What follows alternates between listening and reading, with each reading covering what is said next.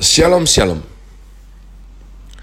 Selamat hari Sabtu 23 Oktober 2021 Saya Pendeta Caleb Hofer Bintor dalam anugerahnya Penuh sukacita sampaikan pesan Tuhan melalui Grace Word yakni suatu program renungan harian yang disusun dengan disiplin kami doakan dengan setia supaya makin dalam kita beroleh pengertian mengenai iman, pengharapan, dan kasih yang terkandung dalam Kristus Yesus Sungguh besar kerinduan saya bagi saudara sekalian agar supaya kasih dan kuasa firman Tuhan setiap hari tidak pernah berhenti menjamah hati, menggarap pola pikir kita, dan terutama hidup kita boleh sungguh berubah menuju Christ likeness.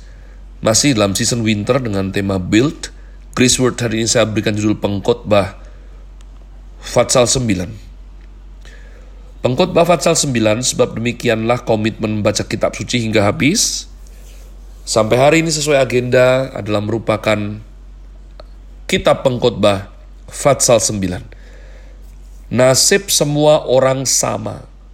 Sesungguhnya semua ini telah kuperhatikan, semua ini telah kuperiksa. Yakni bahwa orang-orang yang benar dan orang-orang yang berhikmat dan perbuatan-perbuatan mereka, baik kasih maupun kebencian, ada di tangan Allah Manusia tidak mengetahui apa pun yang dihadapinya. Segala sesuatu sama bagi sekalian, nasib orang sama.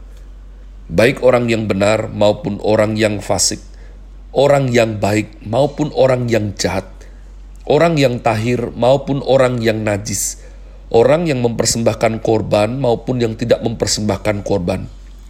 Sebagaimana orang yang baik, begitu pula orang yang berdosa, Sebagaimana orang yang bersumpah, begitu pula orang yang takut untuk bersumpah. Inilah yang celaka dalam segala sesuatu yang terjadi di bawah matahari. Nasib semua orang sama. Hati anak-anak manusia pun penuh dengan kejahatan, dan kebebalan ada dalam hati mereka seumur hidup. Dan kemudian mereka menuju alam orang mati tetapi siapa yang termasuk orang hidup mempunyai harapan. Karena anjing yang hidup lebih baik daripada singa yang mati. Nah umat Tuhan, membaca Fatsal 9 kitab pengkhotbah itu pahit tapi memberikan kita suatu gambaran bahwa orang bodoh, orang emosional maupun orang paling berhikmat di muka bumi sebagai manusia seutuhnya selain Kristus tentunya adalah Raja Salomo, itu mengalami suatu internal konflik dalam jiwanya. Ya, pernahkah saudara menerima suatu masalah sehingga letih sekali, capek sekali, sehingga ketika dinasehati atau diajak bicara lagi itu berkata, ah semua itu sama, percuma semuanya, sama. Umat Tuhan inilah perkataan orang yang sudah frustasi, Ya, saya ketemu banyak orang yang mengucapkan hal tersebut. Orang yang marah dengan keadaan, orang yang pahit dengan kenyataan. Weslah, udahlah, semua itu sama aja, percuma.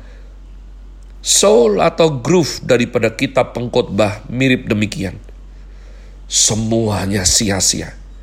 Nah umat Tuhan, namun hikmat itu punya rumah. Hikmat itu punya induk. Induk hikmat itu adalah kebenaran sang raja. Fakta bahwa Salomo itu kompromi atau melakukan kebodohan dengan tidak menjaga kekudusan dirinya dan berbuat banyak dosa bahkan menyembah berhala yang membuat sedih hati Tuhan. Namun hikmatnya dia itu berasal dari Tuhan. Sehingga tiga ayat. Kalau tidak ada ayat keempat, kita akan sakit hati. Kalau tidak ada ayat yang keempat, kita akan, Tuhan sama kan. Percuma pak, kita jadi orang baik pak. Raja Salomo aja yang sudah lihat segalanya aja bilang sama kok. Tapi, praise God, terpujilah Tuhan. Ada ayat yang keempat. Ya, Tetapi siapa yang termasuk orang hidup mempunyai harapan. Walaupun masih dia tambah lagi dengan sesuatu yang getir. Anjing yang hidup lebih baik daripada singa yang mati. Dia berkata bahwa singa itu raja hutan ya.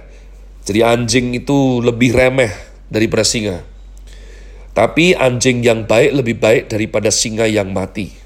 Nah umat Tuhan, bagian mana semua orang sama? Bagian mana kok bisa baik jahat sama?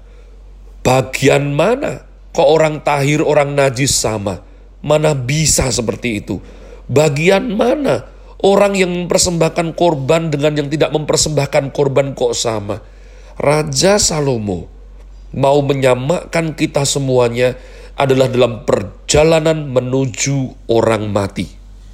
Ya, baru sama. Orang baik, mati. Orang jahat, mati. Orang tidak taat, mati. Orang taat, mati. Orang murah hati, mati. Orang pelit, mati. Jadi umat Tuhan, dia ini internal konflik. Ya, buat apa? Semuanya akan mati. Namun syukur kepada Allah, kita ini yang hidup dalam perjanjian baru memiliki janji hidup yang kekal. Barang siapa percaya tidak binasa melainkan beroleh hidup yang kekal kata Tuhan Yohanes 3:16. 1 Yohanes 5 ayat 11 dan 12 barang siapa memiliki anak yang memiliki hidup Barang siapa mem tidak memiliki anak, ia tidak memiliki hidup. Jadi umat Tuhan, kita adalah orang-orang yang termasuk orang hidup mempunyai harapan. Ya. Jadi syukur kepada Allah. Kita tidak bisa disamakan. Sampai titik ini kita harus bilang, baik jahat pasti ada bedanya dong. Taat gak taat pasti ada bedanya dong. Raja Salomo memang kita semua akhirnya mati. Tapi sesuai pengharapan yang kita miliki dalam Tuhan Yesus Kristus Juru Selamat kita yang hidup. Sebelum kita mati itu, hidup kita, cara hidup kita, jalan-jalan, kebenaran, kehidupan yang kita hidupi, itu yang membedakan kita dengan 7 miliar manusia di muka bumi ini. Ayat 5. Karena orang-orang yang hidup tahu bahwa mereka akan mati, tetapi orang yang mati tak tahu apa-apa. Tak ada upah lagi bagi mereka. Bahkan kenangan kepada mereka sudah lenyap. Baik kasih mereka maupun kebencian dan kecemberuan mereka sudah lama hilang dan untuk selama-lamanya tak ada lagi kebahagiaan mereka dalam segala sesuatu yang terjadi di bawah matahari. Ayat 7, Mari makanlah rotimu dengan sukaria dan minumlah anggurmu dengan hati yang senang, karena Allah sudah lama berkenan akan perbuatanmu. Biarlah selalu putih pakaianmu dan jangan tidak ada minyak di atas kepalamu. Ini berbicara mengenai menjaga hidup ya bersih dan pertahankan senantiasa ada urapan di kepala kita. Artinya umat Tuhan ada tudung rohani. Ya maka saya setuju perkataan Bapak rohani saya Bapak Timotius Arifin Teja Sukmana. Kalau ukur anak Tuhan jangan dari talentanya jangan dari kekayaan apalagi karismanya bukan.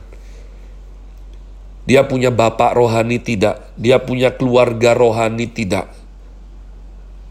Jadi harus ada minyak di atas kepala kita umat Tuhan.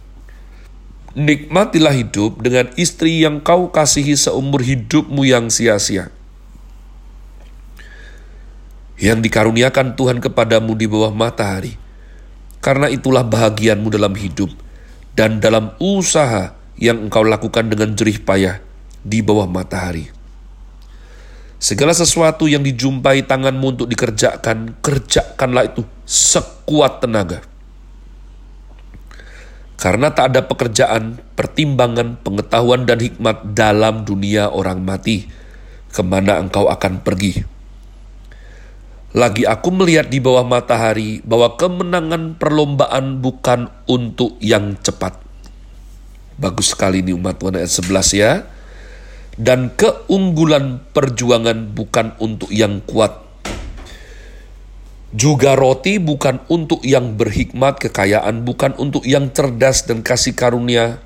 Karunia bukan untuk yang cerdik cendekia, karena waktu dan nasib dialami mereka semua karena manusia tidak mengetahui waktunya, seperti ikan yang tertangkap dalam jala yang mencelakakan, dan seperti burung yang tertangkap dalam jerat. Begitulah anak-anak manusia terjerat pada waktu yang malang, kalau hal itu menimpa mereka secara tiba-tiba. Ayat 13, hikmat lebih baik daripada kuasa. Hal ini juga kupandang sebagai hikmat di bawah matahari dan nampaknya besar bagiku. Ada sebuah kota yang kecil, penduduknya tidak seberapa. Seorang raja yang agung menyerang, mengepungnya, dan mendirikan tembok-tembok pengepungan yang besar terhadapnya. Di situ terdapat seorang miskin yang berhikmat. Dengan hikmatnya, ia menyelamatkan kota itu. Tetapi tak ada orang yang mengingat orang yang miskin itu. Kataku, Hikmat lebih baik daripada keperkasaan, tetapi hikmat orang miskin dihina dan perkataannya tidak didengar orang. Perkataan orang berhikmat yang didengar dengan tenang lebih baik daripada teriakan orang yang berkuasa di antara orang bodoh. Hikmat lebih baik daripada alat-alat perang, tetapi satu orang yang keliru dapat merusakkan banyak hal baik.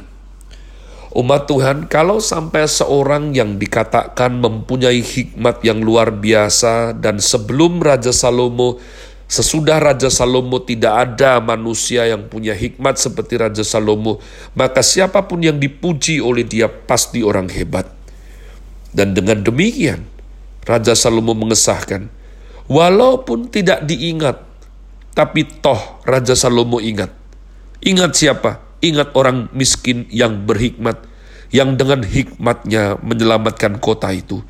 Sehingga walaupun orang lain nggak tahu nggak apa-apa, yang penting Raja Salomo menuliskannya dan menyarikannya, menyimpulkan bahwa hikmat lebih baik daripada keperkasaan. Dan hikmat lebih baik daripada alat-alat perang. Have a nice day. Tuhan Yesus memberkati saudara sekalian. Sola Gracia.